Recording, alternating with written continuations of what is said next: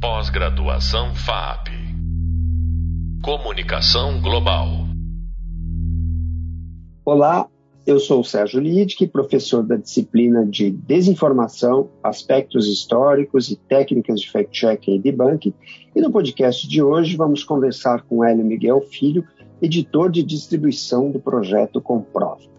Ela está no Comprova desde 2018 e é responsável pela gestão da distribuição e das redes sociais do projeto. É, Hélio, um prazer recebê-lo nesse episódio do podcast da disciplina Desinformação, Aspectos Históricos e Técnicos de Fact-Checking e Debunking. Muito obrigado por ter aceitado o nosso convite. Eu que agradeço, o prazer é meu. Bom, é, nós vamos falar um pouco sobre como reportar a desinformação, mas antes queria que o Hélio eh, contasse para a gente um pouco como é o trabalho dele, o dia a dia dele no Comprova, eh, se isso mudou desde 2018 para cá e como é um pouco o, o seu trabalho, Hélio. É, bom, o, meu trabalho, meu dia no Comprova começa com uma uma reunião uh, entre a equipe, né, uma, uma, ligação que a gente faz diariamente, uh, para repassar os assuntos que estão estão sendo abordados no dia, as verificações que estão sendo feitas, as, o que pode ser feito também com verificação, que está sendo monitorado. Ali a gente fica por dentro de, de tudo que está rolando, tudo que os outros estão fazendo. É, a partir daí, uh, eu faço um monitoramento também do que está acontecendo nas nossas redes sociais, nas redes sociais de Comprova, é, comentários, é, curtidas, quem compartilhou, se tem algo grave ou algo importante acontecendo ali. depois dessa passagem, normalmente é uma discussão que continua, né, via, via WhatsApp, via grupo de WhatsApp, uma discussão que continua durante a tarde inteira sobre, sobre o que está rolando, sobre, sobre as verificações que estão acontecendo. Uh, e a partir do momento em que uma verificação fica pronta e vai para cross-check, né, para análise dos outros eh, parceiros do, do, do grupo, uh, da coalizão, uh, eu começo a também avaliar junto né, com, essa, com esse cross-checking, como se fosse eu também fazer um meu cross-checking né, particular. É, ali eu já seleciono umas partes principais, já às vezes até questiono alguma coisa também, mas normalmente é só uma seleção ali já das partes principais para ver como o que que o que que vale ir para as redes sociais. Uh, também faço uma revisão geral, né? Tudo. Uh, e depois disso aguardo, né? Publicação e depois a publicação feita, eu passo a fazer os posts para distribuir nas redes sociais e também para fazer o, o, Claim Review, que é uma ferramenta do Google que serve para incluir as verificações com algum destaque nos resultados de busca. É, essa parte tem que ser bem criteriosa também, porque a gente tem ali que colocar elementos da desinformação uh, e uma conclusão bem sucinta do que, do que foi do, do resultado né, da verificação. Uh, isso tudo é um processo ali que demora, sei lá, entre meia hora e uma hora depois de publicada cada verificação. Depois disso, eu faço também um, um, um acompanhamento né, das publicações dos parceiros, se eles estão publicando, faço um compartilhamento daquilo. Uh, e também um controle uh, do que do, de cada publicação. Eu insiro isso numa planilha onde a gente tem um controle bem bem completo ali de quem do, dos parceiros que, que participaram da verificação, dos parceiros que que deram cross-check, uh, tem um resumo de cada verificação ali também, para uma consulta rápida, quando a gente precisa de alguma estatística, alguma coisa assim. Basicamente é isso, fora coisas eventuais que acabam acontecendo, volta e meia acabam acontecendo durante a semana. Perfeito, Hélio. Então vamos falar um pouco sobre a, a, as reportagens, né, sobre as narrativas as, nas verificações, né. É, muito se fala que, que a, a verificação ela não é tão atrativa, né, quanto a, a desinformação. Esse é um desafio para para a reportagem de verificação, para a reportagem de fact-checking. Que outros desafios você você acha que, que essas reportagens é, têm pela frente? É, é sim, é um desafio, porque a desinformação sempre vem em um formato mais livre e que pode seguir de acordo com que com que o público está sendo atraído é, e pode testar o público livremente, né, sem né, se perder uma.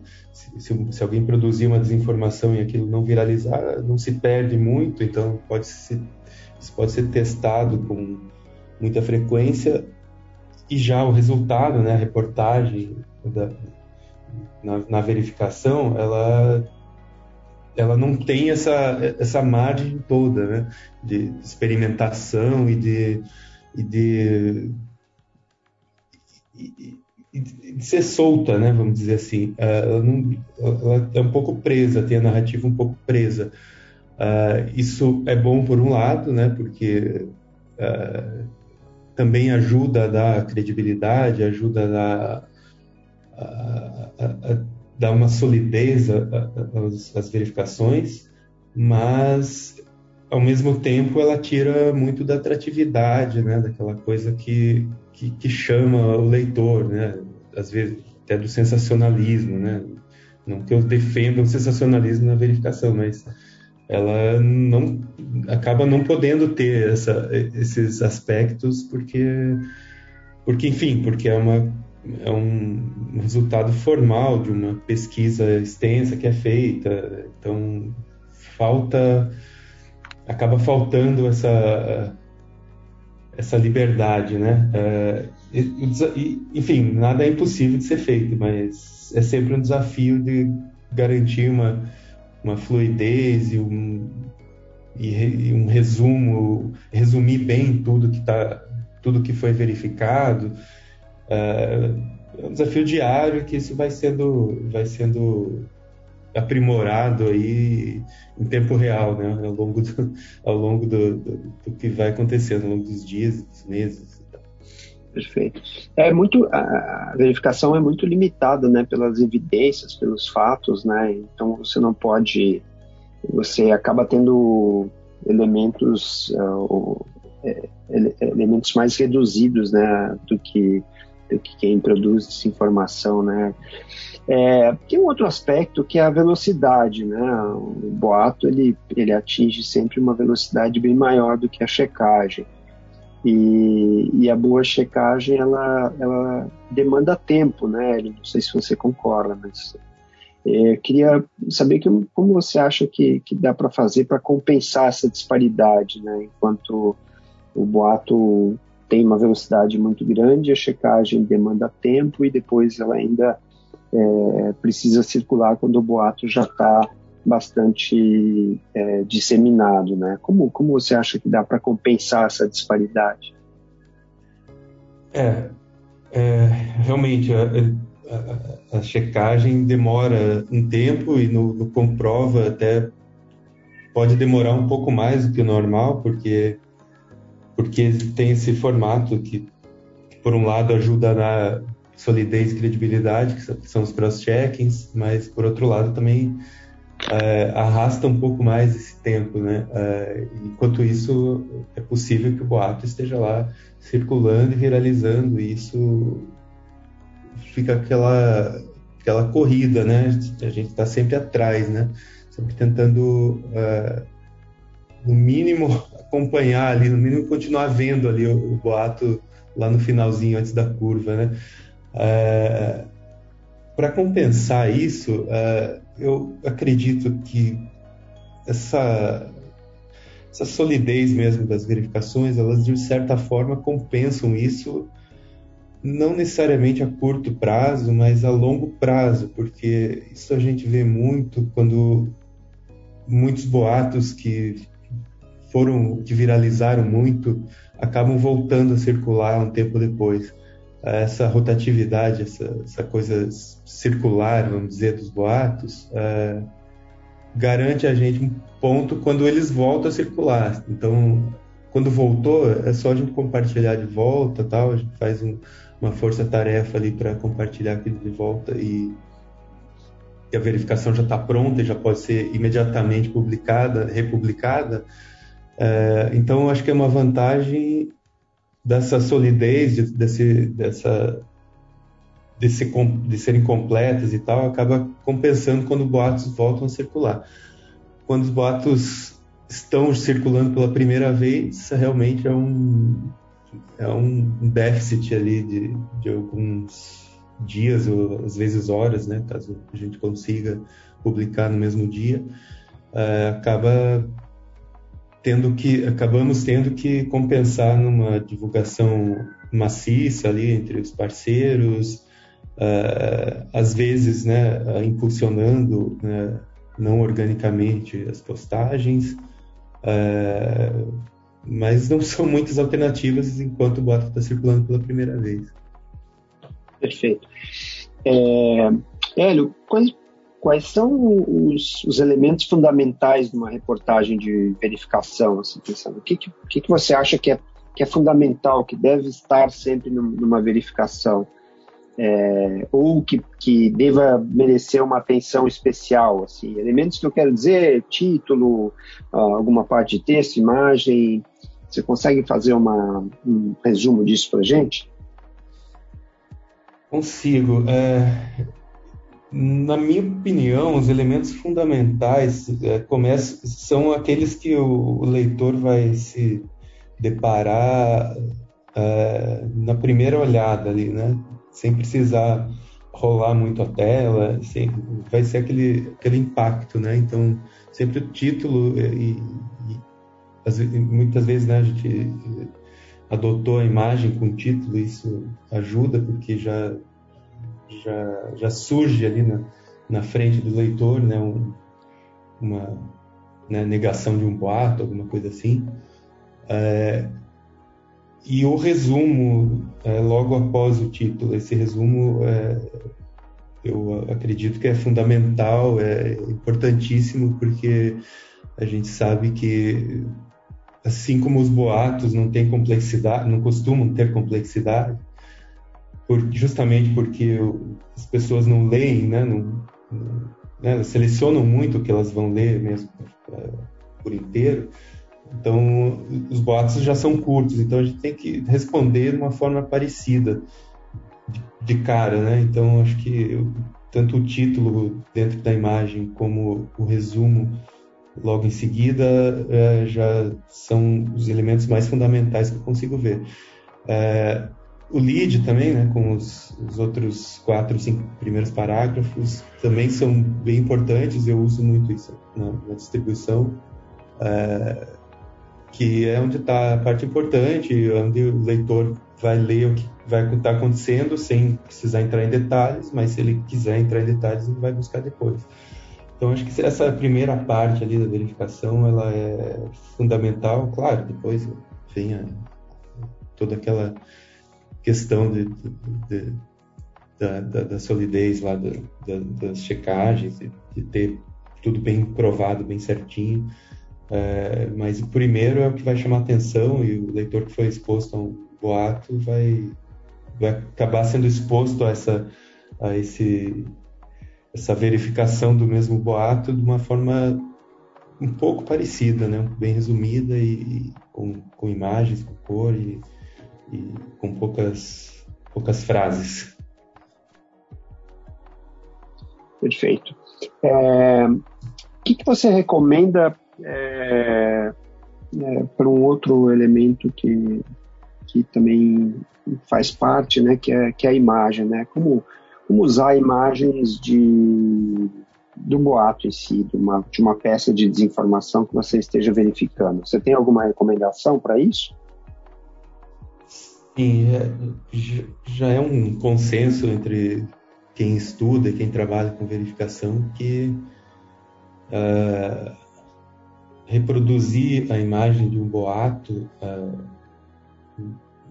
por mais que, uh, que possa atrair um leitor para ver a verificação, ela acaba ajudando a disseminar esse boato. Pessoas vão ser expostas, às vezes, desavisadas àquela imagem, e isso é, é ruim, é terrível. Né? É, então, o que se usa são marcações, são máscaras né, sobre essas imagens que identifiquem é, claramente que aquilo é uma imagem falsa, uma imagem enganosa.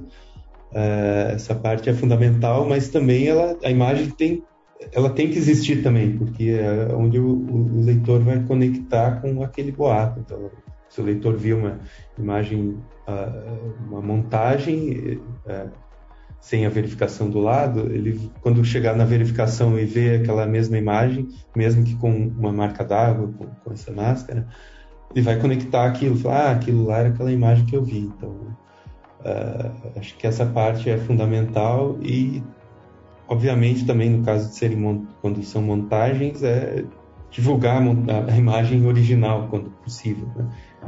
Tem problema de direito autoral e tal. Então, essa imagem original, sem a montagem, ou, ou as imagens originais, uh, tem que ser. tem que estar sempre próximas ali, né, para também haver essa conexão. Perfeito. É, Hélio, sobre. É, você é, mencionou no começo que você também faz a, a distribuição né, do, das verificações nas, nas plataformas de, de redes sociais. Né? Você compartilha os conteúdos, comprova as verificações, comprova por lá. É, quais são as diferenças né, na, trabalho que você precisa fazer nessas, nessas plataformas? E se você pudesse falar também um pouco sobre o que tipo de, de conteúdo que você produz que, que consegue melhor performance, um melhor engajamento nas redes. É, as plataformas têm elas têm umas, algumas diferenças bem básicas. É, no fundo, são todas as redes sociais, então tem, tem muito em comum também. É, mas elas têm também essa, essa, essa coisa, da, essa diferença, né? É, tanto de público como de, de for, formatos, né? É, a gente tem o, o Twitter, por exemplo, ele não tem tanto, pelo menos por comprovo, não tem tanto engajamento quanto o Facebook ou quanto mesmo o Instagram, mas é uma plataforma, por exemplo, que serve muito como inicial ali, como uma coisa inicial. Então a gente detalha um pouco mais, coloca imagens dentro do post e tal. Tem essa flexibilidade para fazer isso e como muitas pessoas, muitos pessoas com influência, né, jornalistas, influenciadores, usam o Twitter, o Twitter acaba servindo como um ponto de partida assim, para a distribuição.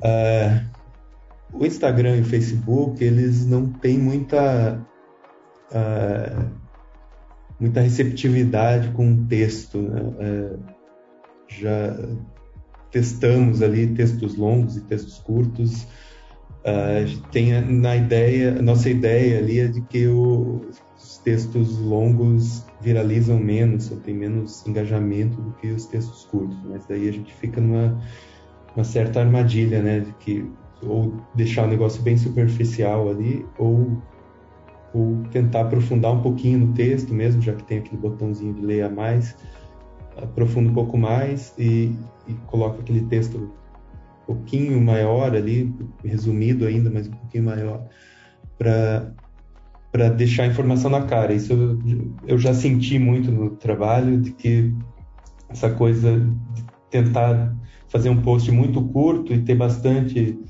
uh, uh, engajamento, mas ao mesmo tempo muitos dos, dos, engajamentos, dos comentários é pessoas que não clicaram no link, não entenderam muito bem o que aconteceu ali. E daí eu voltei a alongar um pouco mais o texto no Facebook. É... E o Facebook, no fim, é, é, a plataforma que acaba ainda tem mais engajamento que comprova. A gente tem um, como a gente tem um, um padrão ali que, que se, se, repete bastante entre as redes, que é a imagem com texto, é, acaba sendo esse formato, acabou se consolidando ali como o, o mais adequado ali para a gente distribuir.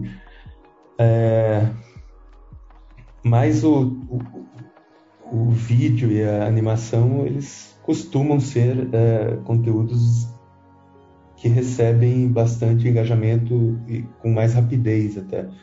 Uh, a gente cai nessa, na dificuldade né, da produção, que já a verificação já tem aquela dificuldade para ser produzida a, tempo, em tempo hábil ali, para enquanto essa informação está viralizando. E o vídeo, como precisa ser feito depois ainda, e exige também tempo para ser feito, acaba, acaba sendo um recurso não muito utilizado, mas, mas os vídeos e animações, é, de fato, acabam sendo recebendo bastante uh, retorno, bastante engajamento, bastante curtidas, visualizações e tal. Própria, as próprias redes sociais privilegiam né, esse tipo de conteúdo. E, e ao mesmo tempo a gente tem mais acesso até a, a, a números né, do vídeo. Quantas pessoas visualizaram, dá, dá para ter uma ideia um pouquinho melhor do que quando os posts são só com texto e imagem. Perfeito, Hélio. É, você, você também, é, é, a conta né, da, do Comprova, ela, ela acaba sendo, obviamente, muito atacada, né? Quando você publica alguma coisa, por aqueles que estão sendo desmascarados ou por aqueles que, é, de alguma forma, concordam com o teor, né, com o conteúdo do, do boato que está sendo desmascarado. É, como você lida com, com os detratores, com, com, com, essas pessoas que atacam? É, qual é, a, qual é a, atitude que se deve ter em, relação a eles? Isso normalmente é visto caso a caso. É, ataques, é, ataques puros e simples, vamos dizer, é, acabam a, a, gente ignora muitos deles. É, não tem como responder todos, enfim. É, normalmente são feitas respostas mais genéricas em algum um ou outro caso, por exemplo, quando alguém uh, pergunta quem vai checar os checadores, a gente aproveita aquela pergunta, uh, aquele às vezes eu digo pergunta, mas muitas vezes isso vem em tom de ataque, né? É, a gente aproveita aquilo para educar ali as pessoas que vão, vão ler aquilo.